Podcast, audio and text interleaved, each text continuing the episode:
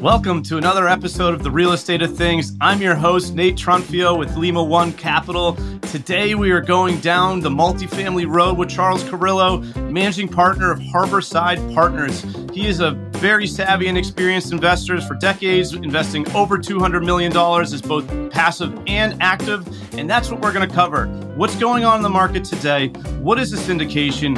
What should you look for if you're looking at investing in a syndication? And how do you effectually be a great multifamily investor in today's market?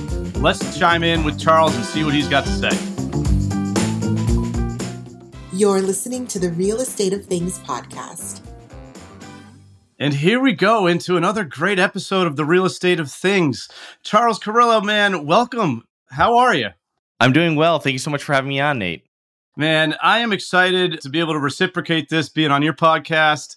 So excited to have you here, as I know you're a, an aficionado to say the least in all things multifamily commercial investing and and other other things that I know we're going to dive into. But let's hit it squarely on the mark of like what's going on today and what are you seeing in regards to multifamily investing right now.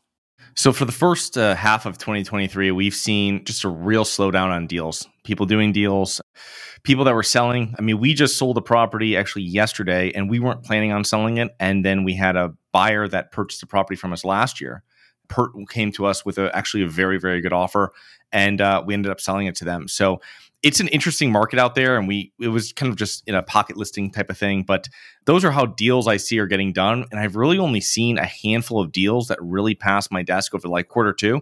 I mean it's just we'll have to see how quarter three kind of pans out but uh, i mean i think people are waiting to see exactly what's going on in q3 and q4 i mean we have so much debt that's coming up looming debt crisis right? Let's just say and i, I don't know if i want to use crisis but because you don't know how that's going to be worked out but I think people that bought good properties are going to be in a much better position to get uh, any of their loans worked out compared to people that maybe bought less ideal properties. Man, I couldn't agree with you more. You bring in some of the lending stuff that we know a little bit about here, Lima One Capital. But yeah, no, we, there's a ton and plethora of sort of you know bridge maturities among other loan maturities. I think the crisis is very, very accurate for especially sort of the office world of CRE investing. That that's for sure. So I'm curious. Then uh, you said a little bit, but we know that transactions have slowed down, but also just looks and just sort of what you guys look to DD for any acquisitions. You've seen that take a fairly material slowdown here recently. Yeah, and a lot of op- operators that we that we partner with on deals. I had talked to one, and uh, you know we have a deal that's going well right now, and uh, I was asking them and about underwriting and stuff, and they're like, "Well, I've only written like two or three deals in the last two months," and like that was a pretty big operator, and you're like, "Oh wow, okay, like you're just." Yeah, I see. I still get stuff that comes in, gets sent in. People like, "What do you think about this?" And most of the time, it's like a tear apart, and you're just like, "Yeah, it's just not because if if you're to buy in the uncertainty, you want like you want the deal. You know what I mean? So the deal we sold yesterday, we had bought in July 2020, and not too many people were buying. That was right in that lag period before people really started buying again. So we purchased, and I was like, okay, this is like the same price of buying properties a year before. So like, let's do it. And a lot of people weren't thinking that way. And then it was the end of 2020, beginning of 2021, it really kicked up again from where it was in 2019. So I don't know. I just think like, you know, we're always looking at deals, but we're looking at we're looking at less deals now and being a lot pickier on what we're looking at. But we did our last deal we purchased was at the end of 2022 and definitely a deal. I mean, definitely a deal property, you know, in Dallas, and it was uh, it was a great property. But you look at it and you're like, this should have been like fifteen to twenty thousand dollars more per door if this sold like a year and a half before. Sure, but they'd owned it since 2017, so it's a haircut for them. You know what I mean? Whereas if someone bought it in like 2019, they wouldn't be able to sell it at that price. They'd be kicking the can down the road, which I imagine you know some borrowers that are doing the same thing. Yeah, I mean, I think that's the uh, inflection point that people are feeling, and that unfortunately people are going to run into is um, at some point, you know, in different whether it's different cycles or the trajectory of a given deal going right or wrong at what point do you just sort of unload and, and, release if you don't see sort of the light at the end of the tunnel and the continued growth or continued cash flow or successful navigation of any original business plan? But you know look we're we're going to see. So i guess going down sort of this what you're looking at like how are you looking at then properties? How are you looking at deals? And how are you looking at markets in today's world? Anything that was not that's not premium, we're not really interested in. I mean, just like uh, you know, like a, a first tier type markets. Uh, our last deal was in Dallas. It's a great market, about 15 minutes from downtown, and just a great area as well of Dallas. And it was one of those type of deals. Was this is stuff we're looking at before we would kind of you know to look for deals years back. You start moving a little bit out of cities. You know what I mean? And you don't want to get too far out because then you're you know when rents start coming down again somewhere, people start moving back in. You know what I mean? And so you might be caught there because there's no dra- there's no draw where you are of business. And so like we're, we're focused right now is mainly greater atlanta dallas fort worth and then what we call the i4 corridor here in florida which is really tampa to jacksonville Orlando, yes, it's on that route, but really Tampa, Jacksonville are really where we're we're looking at. And Tampa's been very difficult for many years, but Jacksonville is something that we we really like, and a lot of jobs growing there. I mean, the main thing is we just like to keep an eye on uh, when we're looking at markets, not just what's happened in the last six months or year. We really look back on like a twenty year kind of window of um, how a market has grown. So we're really looking at three main things. We're looking at the population growth, we're looking at job growth, and diversified job growth. And then thirdly is looking for a decrease in crime and all over a 20 year period. Now, crime and population are, you can just Google search them and see where that trajectory has been and where it's going. Jobs and diversity, that takes a little bit more of just like digging into it and then see exactly those markets where where there is going to be continued jobs going in. I mean, even if we have a little dip, there's still people moving into these areas. There's still employers that are staying here. And then also looking at really where office vacancy is. I was looking like Orlando is like 11%. You know what I mean? that's that's great to show you. Now, yes, you're going to have people with leases that are going to come up. We all know how that works, but it's not like investing in other parts of the country where we've seen that go to 50% vacant, like New York City. So the thing is that looking at all those things and kind of putting them together to see exactly where business is going, because when if you have offices there, you most likely have to have people there too. As you listen to this, it, it's just really important. I mean, what you're talking about is a lot of just the fundamentals, and I think that over the last couple of years, there's been too much frothiness of people just seeing these monstrous crazy trajectories whether it's rent increases and cap rates compressing and and so you're looking at oh as you know if cap rates continue to compress i can buy anything and sell it at a, at a premium. But really you know that was just a fairly artificially inflated market. Maybe not artificially inflated because I think there's a ton of fundamentals that'll keep driving it in that way. But I, I think a lot of what you said does speak to really being more sensitive to secondary, tertiary markets as well because of the reasons that you said. I'd be interested to flip to the other side of the coin just because of something you brought up here early on. So, like the dispo side. So, as an investor and remind us or educate us on how long you've sort of been in the space. You've been in it for a while, but so somebody that has a number of assets, what do you look for then at the time of uh, disposition? Because you know at some point, what is really marketed versus soft marketed because everything's on the market for the right price for somebody. But I'd be interested in how you how you look at that if you don't mind breaking that down. So when we're looking to sell a property, yes. Okay.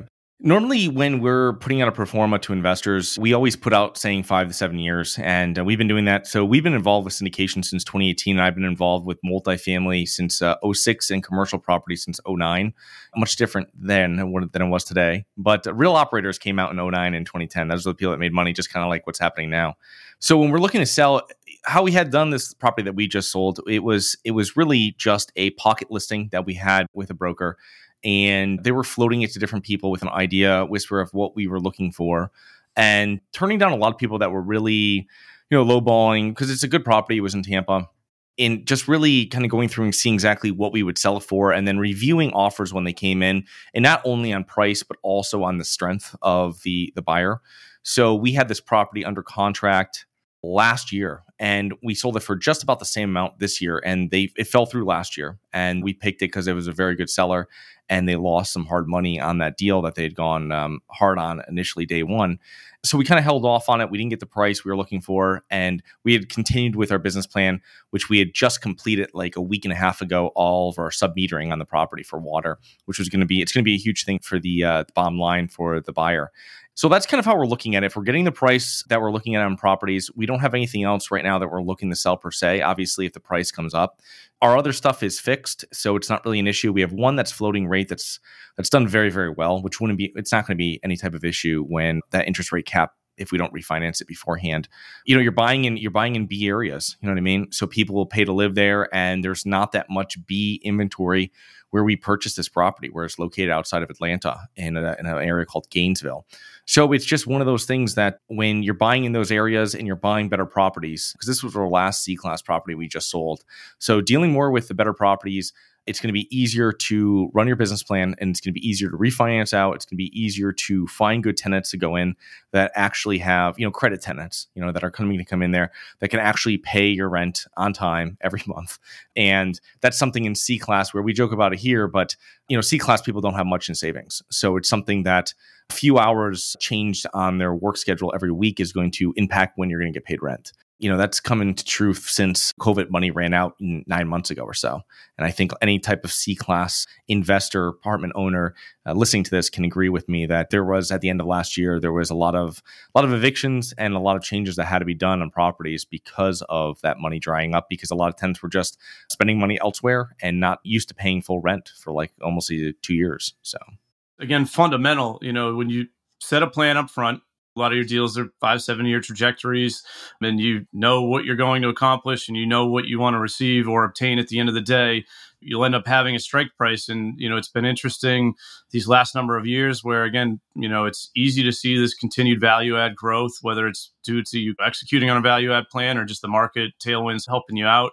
And uh, I think the disposition side is going to need to be a lot more calculated, whether that means that people have to have more staying power to hold until the right time down the future when they truly accomplish their plan, or they realize, hey, I can get out now and return money to investors or get a certain return that fits within my targeted return matrices and, and things of that nature. But um, I think right now we're sort of gone of the days of just being able to sell at any point in time because no matter what you sell for, you're going to make a, a pretty penny on it. And I think you really articulated that with the example you gave earlier, where, hey, we bought this property in 2017. If we would have bought it in 2019, we probably wouldn't have been in the, in the scenario to have made the easier decision to sell now. So appreciate you sort of walking through not only live examples, but some of your philosophy on that, because I think making sure that, you know, everybody's prudent in this regard is just so important nowadays, specifically because now we really need to build a plan, follow the plan, execute on everything a part of the plan and, and, can't just sort of wait for the rising tide to raise all ships, if you will. So you brought up topic that I want to go deep in because I know you're you're an expert in it. So you had referenced that you syndicate deals. So just to educate listener, first off, what's a real estate syndication? Yeah, so a real estate syndication in a couple minutes here is you have two groups in this enterprise. You have general partners operators, sponsors, whatever you like to call them. And then on the other hand, you're going to have the passive investors, the limited partners the whole deal is run by the general partners. So general partners are handling finding the markets, finding the deals, identifying everything about it. They're going to purchase the property. They're going to raise the money for the property from the past investors. They're going to renovate the property. They're going to work with the property manager and all the contractors, and they're going to sell the property. And the limited partners have one really run role in the property other than doing their due diligence on the deal and the sponsor is going to be investing capital. Once they've invested capital, there really there's no more requirement for them in the deal. They don't have any more time requirement. They should be getting a monthly update from the sponsor and then they'll be getting a K1 sometime in quarter 1 or quarter 2 of every year for the previous year and they literally are just forwarding that to their CPA. So the main thing is that you have people that are, you know, investing in syndications is best for people that want to provide a little bit more diversification to their portfolio and with higher returns usually than REITs and more tax advantages than REITs, real estate investment trusts. And then the other thing too is that it's going to be for busy professionals, entrepreneurs that don't have the time that listen to this podcast and go, "Great, I want to invest in the real estate," but then they're like, "I don't want to, I don't want to deal with anything else." You know what I mean? Which I understand totally. I self-managed property for six years, and then I had third-party managers myself, and you know we do everything now with third-party managers, or if one of our partners has their own management company, we'll utilize that in a deal. But it's a lot of work just doing asset management because yes, you're not going to be collecting rent or getting calls for the toilet or anything at night. But the thing though is that what do you want to do with this apartment? Are we going to change this HVAC unit? Do you want to repair it again? What are we doing with this roof? It's got six or eight months left on it. Are we doing it now? Are we going to wait, like cross our fingers for rainy season? So these are things that you have to do. And then you also have to allocate that money towards it. So most people, the real estate syndication, if they're busy people on the passive side, makes a lot more sense than going in on the active side, which is the first thing people I think really think of when they say, I'm going to start investing in real estate. Awesome, man. I appreciate it. That's a, a great way to explain it because you made it very simple, but it, it can be uh, overanalyzed and overcomplicated at times. And I, I, think you did a great job uh, explaining that. I, am interested, you know, first, I, I believe you you both active and passive invest currently. Is that correct? Yeah, I passively invest in a lot of deals, real estate and some other asset classes, mainly real estate. But yeah, I, I love passive investing. It's it's great. It's fantastic, especially when you're in with you know you're in with sponsors that are veteran, experienced sponsors, not just experienced syndicators, because syndication has really in the sense that we're doing it has only been around like 10 years obviously prior it's been more like country club type deals when it was really just you had to know the people to invest. And now it's where you can do advertising, all this other stuff, which came along like 10 years ago. But passive investing is great. It's a great way of diversifying. If you're a real estate investor yourself actively, passively investing into deals allows you and gives you access to markets that you're not aware of. Like the first time I passively invested was in a deal in Phoenix and I didn't know anything about Phoenix per se, right? I don't know anything about how I had no contacts there, no team there. So passively investing gives me that diversification there away from where I was in the southeast and the northeast at that time.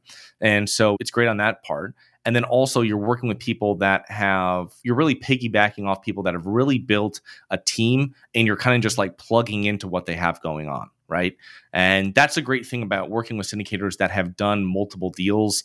They have a team in place there's not going to be calls where oh hey, we're changing management or something like this is happening or you're not going to get anything like this. They already have the team in place. There's not going to be an issue finding contractors. All this stuff is done. You're really just plugging into the network they have especially if you're an active person and you're probably if you're a small active real estate investor you're probably in one geographic location right? And they're probably smaller properties. And now this gives you the ability to invest less than what you would have to to purchase on a property most likely but it allows you to give you that diversification to other markets where you're not a professional.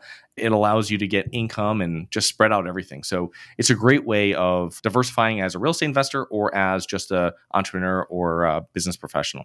That's awesome. I appreciate you sharing that because i think a lot of like type A personality people or people that like to be controlling are always like, I got to be active, I got to be active. But I think you really articulated well, sort of the value of potentially doing both if that suits somebody's interest and in, in, what they're trying to get out of their money and, and, their lifestyle and even an ROI on their time.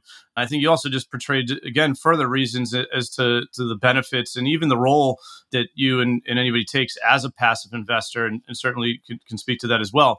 So what's important that you've touched on too is that although passive investing makes you think I can just go to sleep uh, at all points of the time and then just sort of collect the mailbox money, which, you know, quite honestly, if anybody's real with themselves, that story sounds great. Although there are roles and responsibilities that you need to take, obviously. And one of them is sort of just identifying the right sponsor. And you touched on some points, I believe, a minute ago, but why don't you elaborate a little bit more for active or potential passive investors out there on what they should be looking for in a sponsor in order to put their money behind them? So when you're looking just on the sponsor, not even on the deal level, you know, normally I'm going to find sponsors in the states in the markets I want to invest in. So that gets rid of a bunch of people right there. But most syndicators are in growing landlord friendly states. So there is still a number of people that are investing in markets that I'm interested in. And then the second thing I'm going to go through is I'm going to find in people that doesn't have to be that they were syndicators for so many years. It's that they've been real estate investors in multifamily, not like, you know, single family housing is much different than a hundred unit apartment complex, right? So it could be that they had some small multifamilies here and there. And that's one thing they're working with a property manager. They're being able to coordinate all the different renovations. And I want to see that they have deals right now that are successfully going it would be great to be seeing that they had syndication deals that went full cycle. That means buying, renovating, and selling. That's always a plus because then now there's a true track record for what you're investing into. But you know, investors that have been successful in investing in real estate and dealing with tenants and they're going into a similar property or a better class of properties, uh, it might be even better. That's where you want to be part of. And then ones that have a system, a team in place on the ground knowing exactly who their property management company is. So, like the first deal I invested at that time in Phoenix many years back, and they had a property management company that was very focused on the area. They had like 20,000 units there managing in this close proximity of where it was. They knew the area upside, inside, every way. And it's like, that's exactly what I want to running the property. You don't want to bring in some kind of rinky dink property management company that doesn't really know what they're doing with that property class. You want ones that like, listen, this is what we focus on. And I think it was like a B minus property. Like, this is what we focus on B minus properties in this area And if you, you know, you can look through on their website and see exactly the types of assets and the vintage that they actually manage. And that's a big thing. Cause I was just speaking to someone like a couple days ago and they were telling me that they just bought like a first six unit property and they actually prepaid management for a year, which don't do that. They're using like a regular single family kind of rental person, like an agent, property management company that's going to be renting it for them. Like they don't know what they're doing with this type of class of properties. Like you're going to be switching them out in no time. You know what I mean? And that's like you need to know when you're you really got to look into the sponsor, but you also have to look into the management company that's actually going to be because the management company is the one. And at the end of the day, we put all these millions of dollars together. There's some employee that's making forty, fifty thousand dollars a year. That's actually the one that's going to be talking to your tenants, the clients that are actually like making this whole thing run right? So to make sure the per- people overseeing that, which is the property management company, you want to make sure that they have a good team on the ground. They know exactly what this neighborhood is, what this asset class is, that they've been successful, and then they do it all the time. And then you're just really plugging in another property into their whole working system and you want that for the sponsor as well. You know, if you have a sponsor and they're like, "This is our fourth deal in this neighborhood or this area, this market," that's perfect. We know the other ones were successful already, or they're moving along as they were, and I'm just kind of writing off all the years of all their experience of just knowing what they're doing in this market, how to get the deals, how to get them funded, and actually how to manage them and get them renovated. So that's what you're kind of looking one step past the sponsor, I would say it's no different than how we look at things from a lending side. Sort of proof of execution gives you confidence and hopefully more surety that it will happen successfully again. I personally clue in on the, the one comment you made around seeing, you know, full cycles. I mean, like for example, you just finished full cycle a deal that you just sold the other day. So that's proof that you've done it before and were able to execute on the plan and pay your investors what you promised and, and deliver to them. So really important points, especially appreciate the commentary on the property manager as well, because it's a, a uber important part. And, you know, we've seen too many people make that mistake of just I'll put anybody in that role that has a potential title that's relevant. And your example of a single family property manager managing a commercial asset is a great example. You know, it may sound good up front, but unfortunately, the reality is that most of the time they don't have that actual proof of execution in the realm where they need that specialty, and, and you, you really hit well on all of that. I want to also touch back. You, you said uh, a couple minutes ago syndications has really risen up over the last 10 years and, and absolutely factually that that is certainly the case. And then you also elaborated on how there's a lot more marketing now. Uh, it was country club and now it's you know even social media. All over the place you, you see advertisements most of them legal let's hope but there is certain rules and protocols on how and where you can do that depending on the type of funds you raise money into. But what i want to get at is for some reasons i'd be interested in your take syndicators have gotten a bad rap, and I don't necessarily believe that that should be the case. Any insights from your end on sort of why you think that is, or why shouldn't that be looked at as negatively as maybe some people have? And I don't want to make this a like a fear monger, you know, stay away from syndications by any means, but I'd be interested for you to to approach that a little bit. So the first uh, perspectives I ever saw was my dad invested into with a sponsor in syndication. It was like seventy five hundred dollars I wasn't even born, and I was just I found that perspective. It was like early '80s in oil and gas, and he actually lost money in the first one. He reinvested again with them, and they it got paid for like 25 years or something afterwards. so it was something my dad was not an oil and gas investor. He was a real estate investor, multifamily investor since 1984. So when he invested into it, it was, or on looking at this, and this is how it was before. Like you'd go to like meetings and you'd have like a, it was like a spiral. I could find it in storage. It's like a spiral bound, like just how it would. It looks like you hand typed it up kind of thing off your computer and, you know, hole punched it, kind of sent it out. Now it's a whole different thing because in that scenario, you're really, you're throwing stuff against the wall and you don't know there's not as much due diligence as you can do unless you know someone that's actually invested with them. And that's similar how it is today because there's a lot of fluff that's put out there on social media. The main thing is that there's a lot more gurus. Back in the 90s you had like Carleton Sheets and some other people and it was it was just like you can name them off your hand of how many people that were out there. You know Carleton Sheets right? Oh yeah. So it's just no money down right? Was that it those are like basic programs around that everybody knows. That's how people learned about it. You go to the hotel thing, and then you had, you know, Rich Daswell. He had his own thing going on. But nowadays, it's there's I think over the last seven or eight years, like the guru space for multifamily has just and it's all for real estate. There's wholesaling ones as well and stuff, but multifamily get the big price tag because you can really make more money doing it than other types of uh, real estate situations and kind of plans of investing. And there's just so many out there. And I think that people have really got drummed up of I have to raise money, I have to syndicate. And you're also bringing a lot of people into the syndication space that first of all have never invested in real estate. And I hear about it all the time. And I saw someone on social media the other day that I had known from a networking group many years, uh, many like I guess 20, 2019, and he joined it. And he just told me, I just saw him his quiz job, and now he's like running his own program. And you're like, well, man, you've been doing this for like three or four years, man. Like, this is not even full for, you know what I mean? Like, now you're teaching people, and you see something like that, and then you're just like, well, you're someone that rode very good three years into it. And you have a lot of that with other gurus out there as well. You know, a lot of them just don't know, and they're bringing people on. People throw money at them, they're teaching them something, then they're like unleashing them out. I don't know. I think the problem is that people haven't done deals themselves, and then they goes trying to raise money and that's like a huge red flag. Like I've had, you know, I have people reach out to me all the time, sometimes to invest passively, sometimes to actively, like to talking about actively investing. And they'll be asking me, and they're like, "Oh, you know, I want to syndicate deals." I'm like, "Well, you know, just like go do like a house hack first. You know what I mean? Like buy a property, live in one of them, rent the other ones, and like you're gonna learn about property management. Oh no, no, I want to go like buy like 500 units. Well, you know, it's just like you can do that. You can wait and spend years trying to put that together, get a small, really portion of the deal because no group is going to give you, you don't have any experience. They're not going to give you any responsibility. So you're going to learn what people tell you, what was on the call. I mean, you're not going to be brought on to asset management calls. You don't know.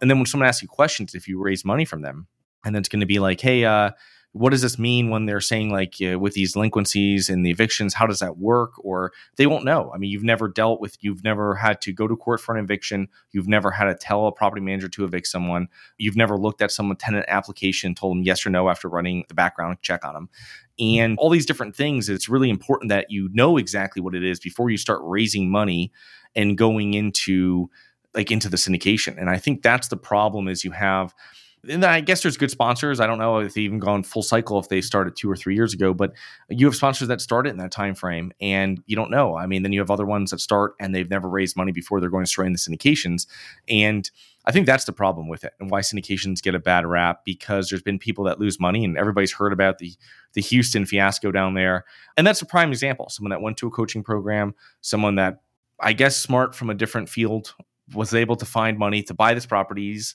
and then that's what happened. They don't know how to buy the property correctly to hedge you know to minimize downside. They're buying subpar properties. You know all these things that we've been talking on this call about the opposite of they've done but they found money for it. And i mean people lost a lot of money in that type of deal. And this is something that if that person had spent a couple more years buying small multifamilies themselves and even if you have a property manager, you're still going to be involved around in the process. You're still going to learn it. It's not going to be as much as if you're hands on, but you'll learn it intimately and you'll be getting calls. It'll be a normal thing weekly. You'll be talking when you buy that property with dealing with your property manager about all the issues that you have to take care of and how much it's going to cost. And you are now making those decisions of what you're doing and what are we going to rent this for? What should we rent this for? When does stuff get fixed? And that's a lot of work. You don't need to buy hundreds of units like that. And I think people just kind of want to start at the top and work sideways, right? It's funny because you, you really hit it on the head. Like a lot of what you just articulated is to maybe why it gets a bad rap, but in, in some scenarios why it shouldn't is just because of all the things we've talked about thus far and diligence, whether it's in the operator level or doing it on the operator if you're passively investing. And you know, good old technology hasn't hasn't quite helped some of this too, and it allows sort of you know those flashy, sexy Lamborghini type videos that you know everybody wants to be cool like that person, guy or girl, and it's made it easier and more conducive of people to raise syndications and i think it's led to some of the frothiness in the market but there's plenty of anomalies to it. It's just everybody has their own fancy but at times uh, you know the, the only really way to learn is through the, the, school of hard knocks and you have a lot of that and i think you, you really did a good job portraying that too. I'd be interested to since you've been around and, and seen cycles and, and just know syndications and specifically you actively and passively invest how has like the return expectations changed for passive investors? What might they have wanted to yield year two years ago? And has that even changed here as of recently? And i'd be interested in that. You used to see years back the like low 20% type returns and stuff like that I think you're never really going to see it go below like 15% because I don't think at that point it makes sense for people to invest into it. They're going to look at that and then look at the S&P 500 and they're going to be like, why am I even dealing with this? People get kind of surprised when I tell them, you know, if we put out a deal, there's going to be, it's pro forma. We have to make sure, I mean, there's no guarantees obviously but like the numbers have to show that you're making high teens right on that property the thing though is that it's going to be out for a longer term right so that might be your equity multiple is going to be stretched out how you're making that money is going to be stretched out longer that's like the main thing i'm seeing. i think you're going to still see because if it gets too too narrow, I mean, you're just not going to have people invest in the asset class. It's just like one of those things, you know what I mean? Or you're going to have people that are going to be investing differently, you know what I mean? Into different, not just into real estate. They might not be investing so much into multifamily. They might be investing in self storage or mobile home parks or finding the next thing, short term rentals, wherever it is to chase that return that they want and knowing the risk that's going into it. But I just think what, how we've done it with numbers that we've done is just we've always said the five to seven years and we've no, never gone that long, but it's something that you you just you don't know. I mean, we bought in 2019, you had no idea that nine months later, you know what I mean? We were in COVID, and you're just like, we don't know what we're doing. We're we're pausing distributions on this property. I mean, just like you have no idea what's happening. Then we're like, okay, only one person lost their job, so we can restart later this year. But like you had no idea. I mean, it was just like it was a craziness in the cycle, and that's why you put the longer term on there, saying that hey, our goal is. It was always hey, let's uh historically it was five years and let's double your money. And for many years, it was like two or three years and double your money or get close to it. And so I think it's, you might have it, hey, we'll get close to doubling that money, but it might really be that five to seven years, you know what I mean? Type thing, which is still a fantastic return and with all the tax benefits and everything else that goes with it. But it's just going to be, people aren't going to be turning their capitals as fast as they were before. And it turns away a lot of investors if the sponsors are actually I mean, many investors haven't invested in deals. I remember several of them that haven't invested in deals because saying that you know five years is too long. And that's great. Thank you for telling me now than after you wire the money in. But it's also something like it's a very non-liquid investment asset class. And yes, you're going to have a, level of more liquidity if you're actively investing in your own deals.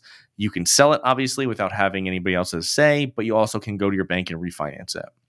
So there's more control on the active side. The passive side just allows you into a different asset class that, let's be honest, most people would not have access to with their just themselves and a couple friends to invest into, right? So yeah, that's that's really what we're seeing. I think just longer hold times, and I think those returns are going to be pushed down closer to the 15% it makes sense. I think at the end of the day, it is all about what the actual ability and capability to achieve the business plan and therein the, the returns are. And so, as you said and know, it's all about risk adjusted returns. So it just depends on how big of a value add and how big of a risk execution you want to take. And every investor profile is different, but it really takes some key points away, especially when you articulated the five to seven year, but yet you could hit the 2x in, in earlier time frames recently. I mean, that's exactly what we've been talking about. And sort of as we depart here, I'm pretty sure you got a good crystal ball. Mine's been a little cloudy lately. So I just be, you know, for anything you want to talk about in regards to investing in multifamily real estate in any duration of time into the future, what advice or projections and predictions may you want to make here? just make sure when you're looking at stats that you're not we're looking if you're investing in a multifamily don't just lump everything in commercial together because there's a lot of asset classes that are going to drag that down a little bit to get like a true sense the other thing too is that i think people waiting for like an ultimate crash or something like this it could happen however the assets you probably want to buy the banks probably still want to lend on them and they'll probably work some of those loans out right I had a, a, contractor many years back and he owed money on his property only for doing over a garage. And I remember looking at his loan docs, and this is like 2010 or something. How they did it, they instead of foreclosing, they just gave him, they just changed it, gave him a new mortgage right there for 40 years. You know what I mean? And so that that way, they're just hoping, like most people, this guy's person is going to leave. You know, just like most people, they're not going to stay there for much longer. So these banks might work together to if they're looking at collateral and they're like, this is really good collateral, this is not going to have a problem in the next 24 months, probably being sold, and this person's going to probably sell as soon as they can. Maybe we just give them a little bit more and a little bit more rope. We change around these terms a little bit for them and it gets sold. Um, however, if you're having less ideal properties, right, lower C class properties, uh, properties in tougher areas, those probably will just go back. But you know, you probably don't want to buy those and should be buying those. So I wouldn't think that because we talk about all this looming debt, billions and billions of dollars. That everything is going to come back on the market like that. I mean, there's still people like our floating rate debt that we won't have an issue with. I wouldn't say everybody's as lucky as that deal we had, which was great. But the thing though is that there's going to be other deals out there that are very good that aren't going to come back. So dry powder is great, but it's also if you see a deal that pencils and that it's a great market and it's you know it's a good quality property, it's something you should pull a trigger on. I mean, it's just. Um, you know, even if it goes down a little lower, I mean, like we said, we're in here for five years, five, seven years on each property. So there's going to be times when it, you know, dips as well when you're owning it. We heard it here, and, and, I also couldn't agree more. Even if there is some bearish outlook in some realms of the economy, there's still more than enough opportunity to invest in numerous asset classes, but specifically multifamily, as long as you are creating and have a, a long term vision and many times staying power. And if you, are looking for a quick pop, there's still those too. It just may be a lot harder. And so I think the main message, again, I take from that is there's still a ton of, of opportunity and it can still be a great time to invest in multifamily. So, so don't be scared just by some of the big headline publication news. And man, I, I appreciate you, Charles, sort of bringing decades worth of experience here to the podcast and really giving a great expose on your knowledge. We're appreciative to have you, but where do we find you? As we we know we want to reach out to hear more from you. If you're interested in learning more about our company, our company is harborsidepartners.com. So if you go to harborsidepartners.com, we have a weekly newsletter, which is what I put together. And it's really just a bunch of links and where the market is, uh, links to articles that we're reading, and then where the market is with some little charts and stats in there. It's a quick read, few minutes. You click on some links you want to read. It's easy. If you're interested in passively investing with us, you can do it as well there.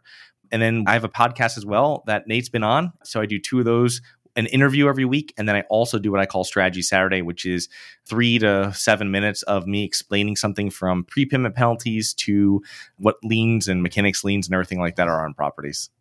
Well, awesome, man. Uh, again, thank you so much for being on the real estate of things and make sure you check out all the great information and value that Charles is always providing. So thank you, Charles. Thank you. And that's a wrap of another great episode of The Real Estate of Thing. Thanks a lot to our famous guest here, Charles Carillo with Harborside Partners. Please make sure to subscribe on your favorite platform because we have new episodes dropping every Tuesday. And you can check out all things about the real estate of things on our website, www.realestateofthings.co. We will see you next time. Are you a real estate investor looking for the right lender that can finance all your deals and help you scale? Lima One Capital has the best suite of loan products in the industry, bar none. Whether that's fix and flips, fix and holds, building new construction, or buying rental properties, they have incredible financing solutions for it all. A reliable, common sense lender is one of the most important parts of your investment team, and that's exactly what you get with Lima One. Let Lima One Capital show you how they've helped thousands of real estate investors scale and increase their wealth. Check out limaone.com or call 800 259 0595 to speak with a consultant in preparation for your next project. Thank you for joining us today on the Real Estate of Things podcast. Subscribe and tune in weekly for new content from the industry's best while we continue to unpack the nuances of this dynamic market. Follow us across social media for additional insights and analysis on the topics covered in each episode. And remember to rate, review, and share the show.